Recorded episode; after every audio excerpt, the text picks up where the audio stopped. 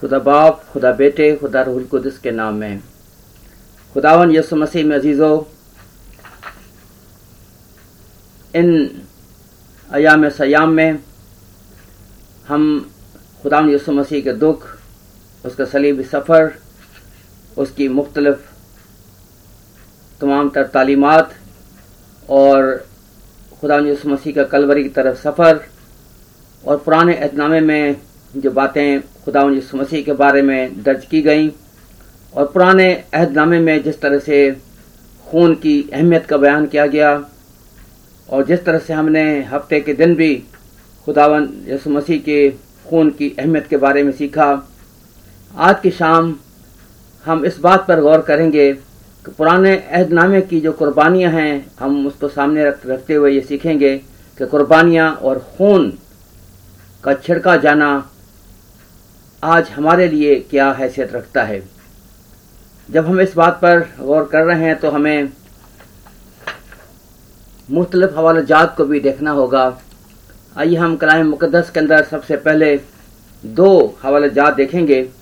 खरूज की किताब, उसका चौबीसवां बाब, उसकी सातवीं और आठवीं आयत। खरूज की किताब, उसका चौबीसवां बाब उसकी सातवीं और आठवीं आयत, जहाँ पर इस तरह से दर्ज है, कि फिर उसने अहदनामा लिया और लोगों को पढ़कर सुनाया, यानी मूसा ने। और उन्होंने कहा कि जो कुछ खुदावन ने फरमाया है, उस सबको हम करेंगे और ताबे रहेंगे। तब मूसा ने उस खून को लेकर लोगों पर छिड़का और कहा, देखो ये उस अहद का खून है जो खुदावन ने इन सब बातों के बारे में तुम्हारे साथ बांधा है। आइए हम एक और हवाला भी इसके साथ देखेंगे। इब्रानियों का खत, उसका नवा बाब और उसकी अठारहवीं और आयत से लेकर बीसवीं आयत तक। इब्रानियों, नवा बाब, उसकी अठारहवीं आयत से लेकर बीसवीं आयत तक। इसीलिए पहला अहद भी बगैर खून के नहीं बांधा गया। चुनाचे जब मूसा तमाम उम्मत को शरीयत का हर एक हुक्म सुना चुका तो बछड़ों और बकरों का खून लेकर पानी और लाल ऊन और जूफा के साथ उस किताब और तमाम उम्मत पर छिड़क दिया और कहा कि यह उस अहद का खून है जिसका हुक्म खुदा ने तुम्हारे लिए दिया है।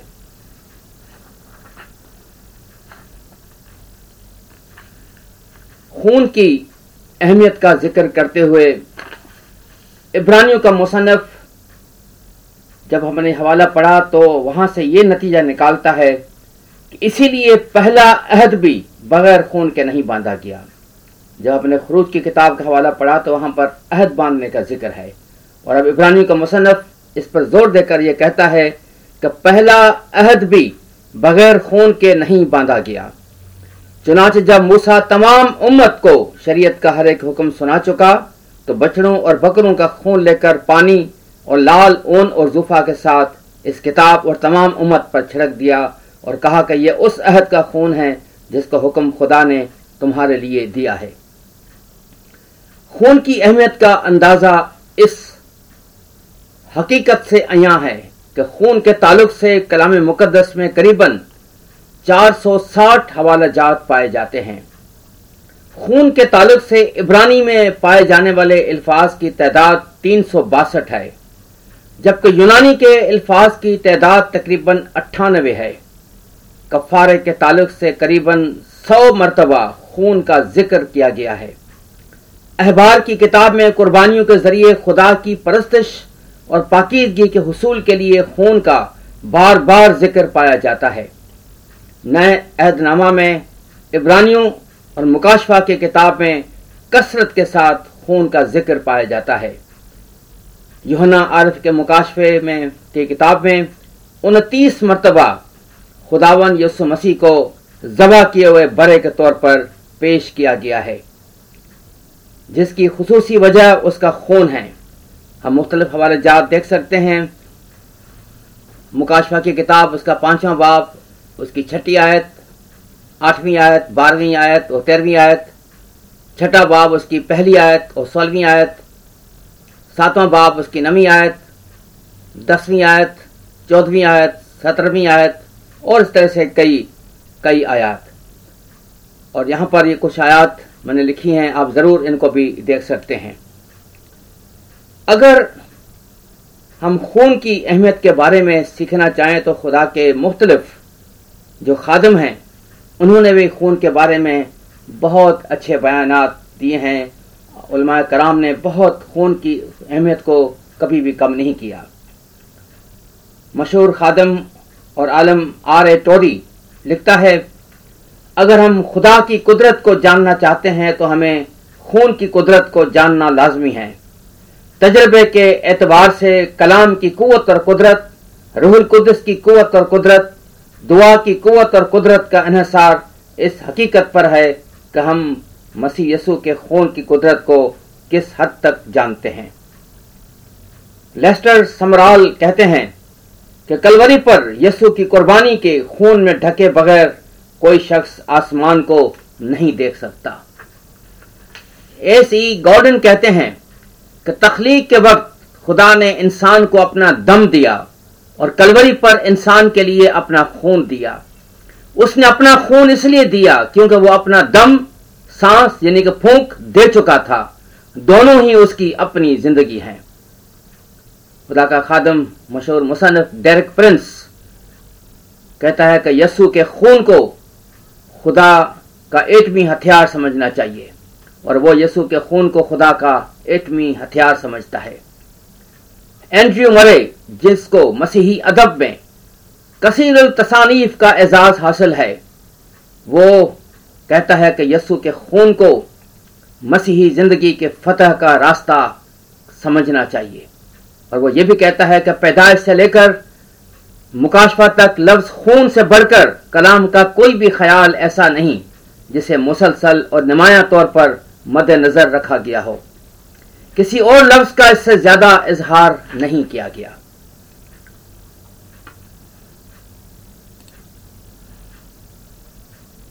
रॉबर्ट ई कोलमैन कहता है कि मुझे गुमान है कि बाइबल मुकदस में कोई भी ऐसा सफ़ा नहीं, जिसमें कोई न कोई खून का हवाला या इशारा न हो। ये एक सुर्ख दागा है। रेड थ्रेड है, जो कि निजात के इंतज़ाम को एक हम आहंग गवाह के तौर पर बुनता है। पास्टर मैक्सवेल वाइट इस तरह से कहते हैं कि मैंने कभी इस इल्तजा को नाकाम होते नहीं देखा, जिसमें फाल और बावाज बुलंद यसु के खून को पुकारा जाए। दौर हाजरा के आलमगीर शोहरत के हामिल मुबलक बेनीहन ये कहते हैं कि पैदाइश से लेकर मुकाशफा तक एक सुर्ख नदी है, जो कि आज मेरे और आपके लिए कुत मुहफजत और वादे का मुंबा है। दौर हाजरा में रूहुल कुछ के पास कलीसिया के लिए बुनियादी मौजू यसु का खून है। खुदा यसु मसीह में अजीजो, जुनूबी भारत की मुबशरा जीवा रत्नम के बारे में कहा जाता है कि जब वो बदरों को निकालते और शिफायत दुआ मांगते थे सॉरी जनूबी भारत के जो मुबशरा नहीं, बल्कि मुबशर, वो वो कहते हैं कि जब वो बदरों को निकालते और शिफायत दुआ मांगते थे तो उनका दस्तूर था कि वो क्वायर को ये गीत गाते रहने के लिए कहा करते थे कि दिल के दाग को दोए कौन, लहू जो के क्रूज से जारी। और ये वो गीत है जो कि हमारी सियालकोट कन्वेंशन की गीत की किताब में गीत नंबर 140 है और हम इसे बहुत हमेशा गाते हैं और इसके गीत के गाने से हमें खुदा यसु मसीह के खून की कुदरत का अंदाज़ा होता है। खून के हवाले से खुदावन यसु मसीह की आमद अवल और सानी के गहरे ताल्लुक को बयान करते हुए रॉबर्ट ई. कोलमैन यह ख्याल ज़ाहिर करता है कि इन दोनों का आपस में इतना गहरा ताल्लुक है कि जब खुदावन अपने जाव जलाल के साथ वापस आएगा तो खून की छिड़की हुई पेशाक पहने होगा। मुकाशवा की किताब उन्नीसवां बाप उसकी तेरहवीं आयत। लगता है कि खुदा ने इस तौर पर उसके जहूर को इसलिए मुकर किया है क्योंकि हमारे दरमियान ये उसके काम, यानी कि खिदमत की वाज तरीन अलामत है। यही आयत आगे चलकर बयान करती है कि उसका नाम कलाम खुदा है। खुदा के कलाम और यसु के खून को कतई तौर पर जुदा नहीं किया जा सकता। अगर हम कलाम मुकदस को पढ़ें तो कलाम मुकदस की रोशनी में खून की अहमियत का हमें बखूबी अंदाज़ा हो सकता है। बाज अंग्रेज़ी तराजम में खून को ज़िंदगी का खून कहा गया है। मसलन न्यू इंटरनेशनल वर्जन अंग्रेज़ी तर्जमे में उसे लाइफ ब्लड कहा गया है। पैदाश की किताब के नवे बाब के चौथी आयत में। और साथ में रिवाइज स्टैंडर्ड वर्जन की जो बाइबल है, उसका पहला तवारीख ग्यारहवा बाब उसकी उन्नीसवीं आज भी। और एनआईवी की जो बाइबल है, उसके वहाँ नीचे हाशिए में वहाँ लिखा हुआ कि न खून, वो न खून से उसका लघवी तर्जमा उर्दू तर्जमे के मुशाबे है।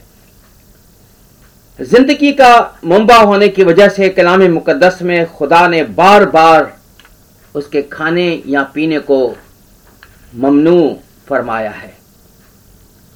और मुख्तलिफ़ हवाला जात हम देख सकते हैं। आप ज़रूर ये हवाले जात नोट करें और फिर बाइबल मुकदस में इनको ज़रूर पढ़िएगा। पैदाश की किताब नवा बाब उसकी चौथी और पांचवीं आयत अहबार की किताब तीसरा बाब, सत्रहवीं आयत पैदाश अहबार की किताब सातवां बाब, पच्चीसवीं आयत, छब्बीसवीं आयत अहबार सत्रहवा बाब उसकी दसवीं और ग्यारहवीं और चौदहवीं आयत, अहबार उन्नीसवां बाब उसकी छब्बीसवीं आयत इस्तना बारहवां बाब उसकी सोलहवीं आयत, तेईसवीं आयत और चौबीसवीं आयत इस्तना पंद्रहवा बाब उसकी तेईसवीं आयत। ज़िंदगी का मुंबा होने की वजह से खून बोलता या पुकारता है। पैदाश की किताब चौथा बाब उसकी दसवीं आयत, जहाँ पर खुदा कहता है कि उसका खून ज़मीन से पुकार रहा है। यसु का खून हाबल के खून के नस्बत बेहतर बातें कहता है। इब्रानियों का मुसनफ बारहवें बाप की चौदहवीं आयत में इसका ज़िक्र करता है। हाबल का खून इंसाफ के लिए पुकारता है। जबकि यसु का खून पुकारता है कि इंसाफ किया जा चुका है, हमारे गुनाह माफ़ किए जा चुके हैं। क्योंकि खून जान का मुंबा है, इसलिए सिर्फ़ खून ही कफारा देने के काबिल है। अहबार की किताब सतना बाब, ग्यारहवीं आयत में लिखा है तो मैंने मजबा पर तुम्हारे जानू के कफारा के लिए उसे तुमको दिया है। मैंने मजबा पर तुम्हारे जानू के कफारे के लिए उसे तुमको दिया है। एक बात मैं यहाँ पर बयान करता चलूँ कि जैसे मैंने अभी पहले बताया कि योहना आरफ के मुकाशफा की किताब में उनतीस मरतबा खुदावन यूसु मसीह को जबा किए हुए बड़े के तौर पर पेश किया गया है। और जब हम योहना की झील को पढ़ते हैं, उसका पहला बाप और उसकी उनतीसवीं आयत पढ़ते हैं कि योहना बसमन देने वाला कहता है कि देखो, यह खुदा का बर्रा है जो दुनिया के गुनाह उठा ले जाता है। वहाँ पर पहला बाप उनतीसवीं आयत है, जहाँ पर बर्रे का ज़िक्र है और मुकाशवा की किताब में उनतीस मरतबा ही बर्रे का ज़िक्र किया गया है। कफारे की मुख्तलिफ़ मानी हैं और मुख्तलिफ़ मफहूम भी हैं। इसका मतलब है ढांप लेना या रगड़ना। और इसका एक और मतलब भी है मिटा डालना, पूछ कर साफ़ कर देना। जब खुदा तोबा करने वाले इंसान को खून में छुपे हुए देखता है तो वो गुनाह को नहीं देख सकता। कफारे के ताल्लुक से तीन खसूसी अल्फाज कफारे की अहमियत को उजागर करते हैं। एक लफ्ज है अटोनमेंट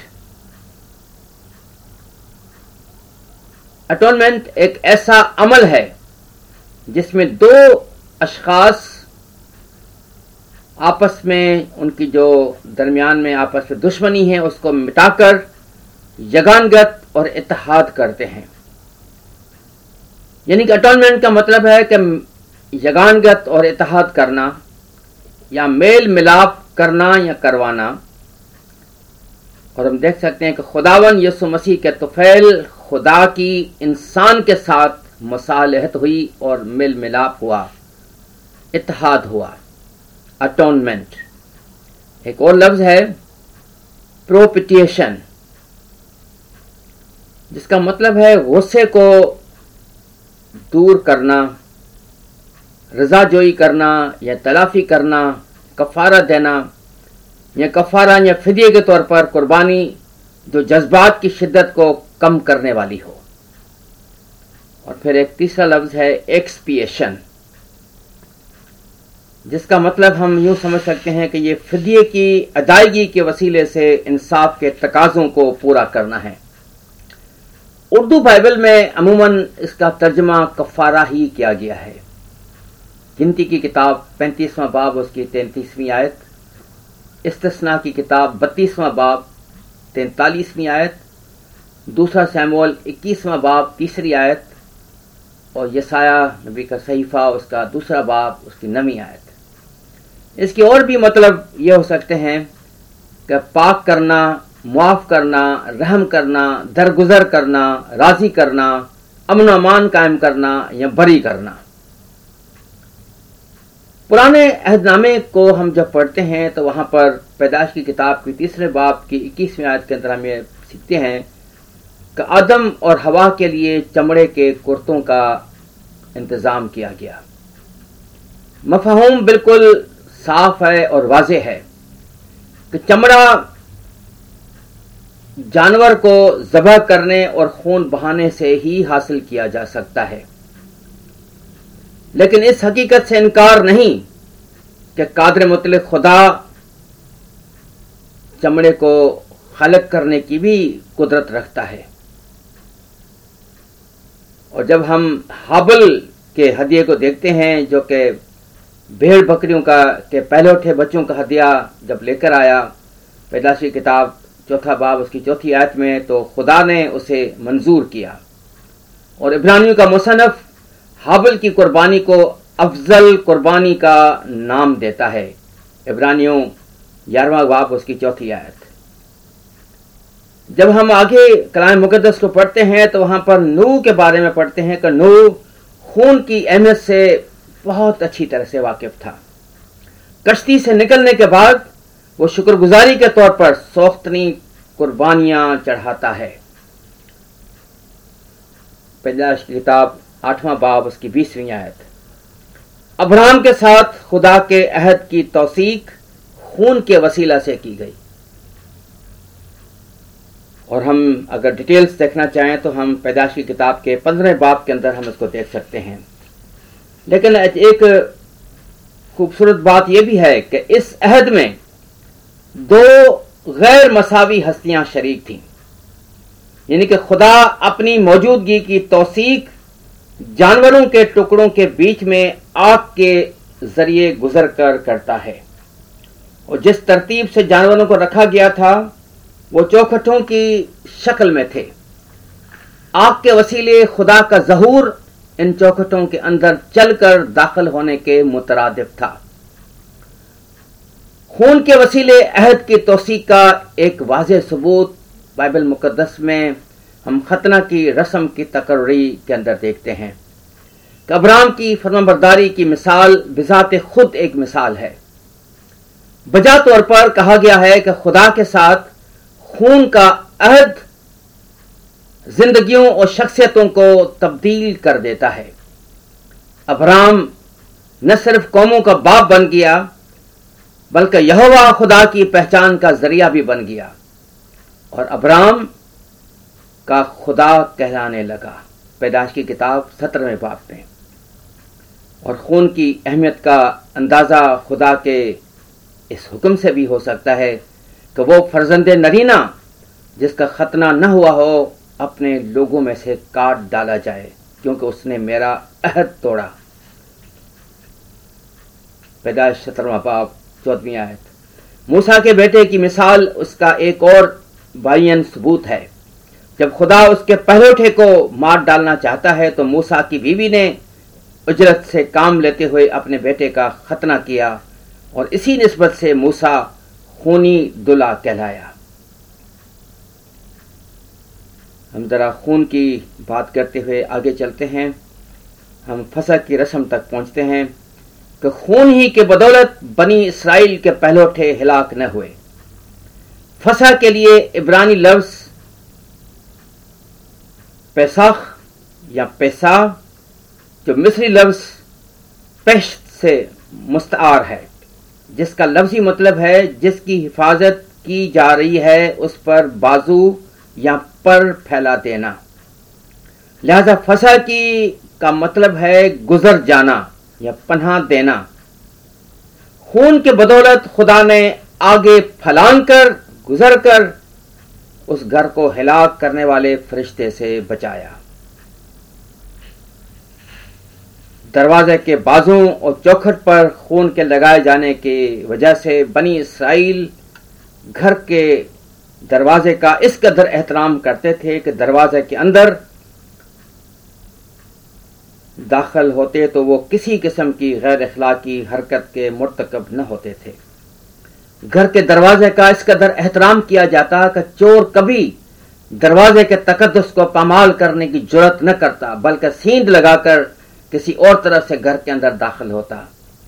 गालबन खुदा यसु मसीह का इशारा इसी तरफ़ था, जब उन्होंने ये कहा कि किसी और तरफ़ से जो चढ़ जाता है वो चोर और डाकू है। योहना इंजील दसवां पाप और यसु ने कहा दरवाज़ा कितना अहम है।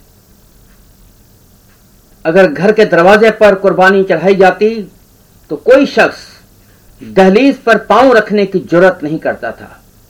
क्योंकि ऐसा करना खून को पामाल करने और मेजबान की हिकारत करने के मुतरदिफ था। इब्रानियों के मुसनफ के जहन में गालबन यही तस्वर था। जब उसने अपने खत में इस तरह से लिखा इब्रानी दसवां बाब उनतीसवीं आयत, का वो शख्स किस कदर ज़्यादा सजा के लायक ठहरेगा जिसने खुदा के बेटे को पामाल किया और अहद के खून को नापाक जाना? खून के वसीले जो आयत शुदा फ़राइज थे, उनके तकदस का अंदाज़ा इस हकीकत से हम लगा सकते हैं कि यहूदी अहद के जो अल्फाज थे, जो हम इस्तना की किताब के छठे बाब की चौथी आयत से लेकर नवीं आयत तक और इस्तना ग्यारहवा बाब उसकी तेरहवीं आयत से लेकर इक्कीसवीं आयत तक। फिर दोहराऊँगा। इस्तना छठा बाब चौथी आयत से लेकर नवीं आयत तक और इस्तना ग्यारहवा बाब तेरहवीं आयत से लेकर इक्कीसवीं आयत तक। ये यहूदी कवनेंट के अहद के अल्फाज थे। इन अल्फाज को न सिर्फ़ दरवाजों की चौखटों पर वो लिखते थे, बल्कि इन अल्फाज को चमड़े के टुकड़ों पर भी लिखा जाता। और दांत या लकड़ी के बने हुए संदूकचा में बंद करके घर में दाखिल होने वाले दरवाजे के चौखट पर जड़ जड़ दिया जाता। और हर दीनदार यहूदी का दस्तूर था कि जब भी वो इस दरवाजे से दाखिल होता तो अहद के इस निशान को छूता, चूमता, फिर अपने उंगलियों को मुँह से चूमते हुए ये अल्फाज दोहराता, खुदावन, तेरी आमद रफ्त में अब से हमेशा तक तेरी हिफाजत करे। जबूर एक 121 नमा पाक। यहूदियों का ये दस्तूर हमारे लिए एक बहुत अच्छी मिसाल है। खुदा यसू का खून हमारे, हमारा अहद है और उसकी सलीब हमेशा की ज़िंदगी में दाखिल होने की दहलीज है।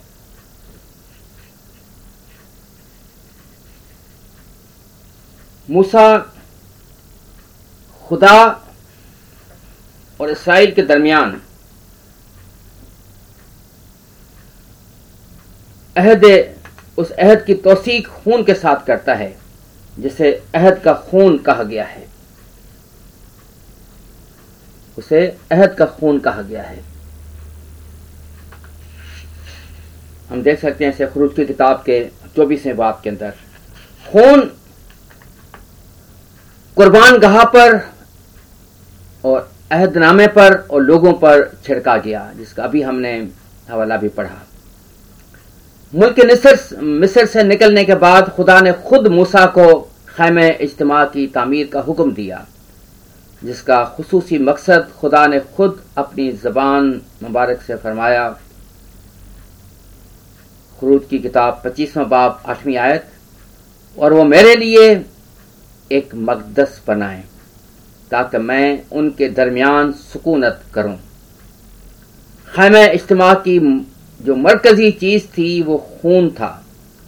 बल्कि कुर्बान गाह और खैम इज्तम की हर चीज़ की तकदीस खून के वसीला से की गई।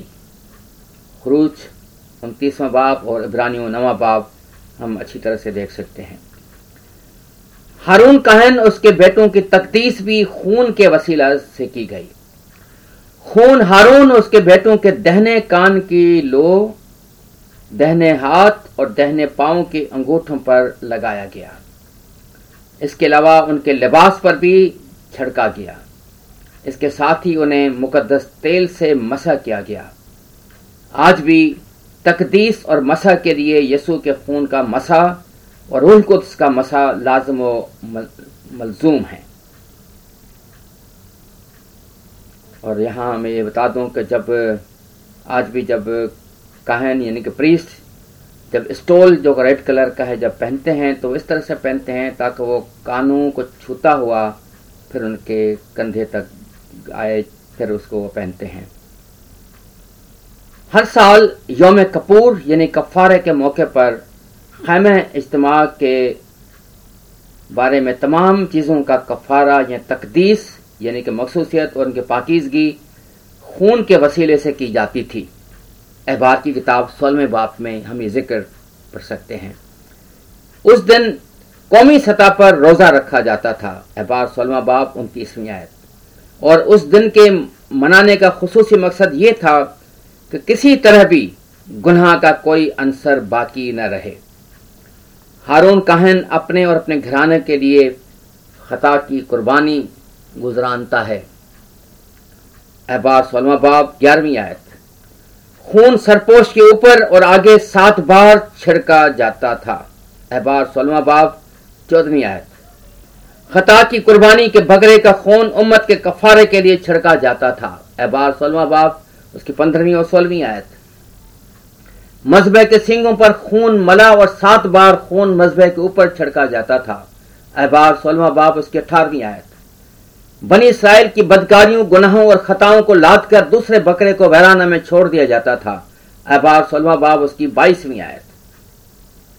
कोड़ी के पाक साफ़ किए जाने की सूरत में न सिर्फ़ परंदों को जबा किया जाता, बल्कि शिफा पाने वाले शख्स के दहने कान के लू, दहने हाथ के अंगूठे और दहने पाँव के अंगूठों पर खून और तेल लगाया जाता था। अहबार चौदवा बाब उसकी पच्चीसवीं आयत।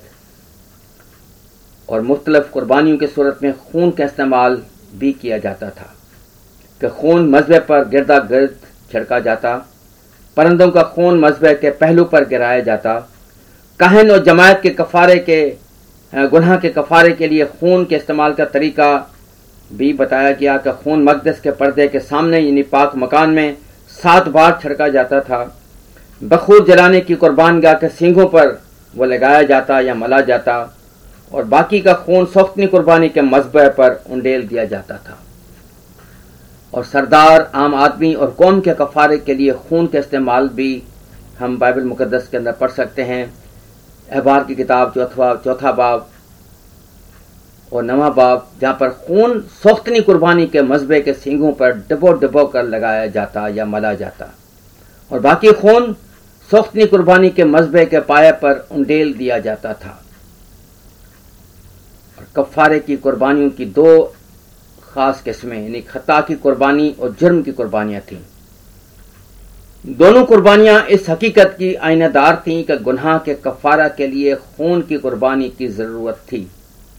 और यह मुसलमा हकीकत है कि बगैर खून बहाए माफ़ी नहीं होती।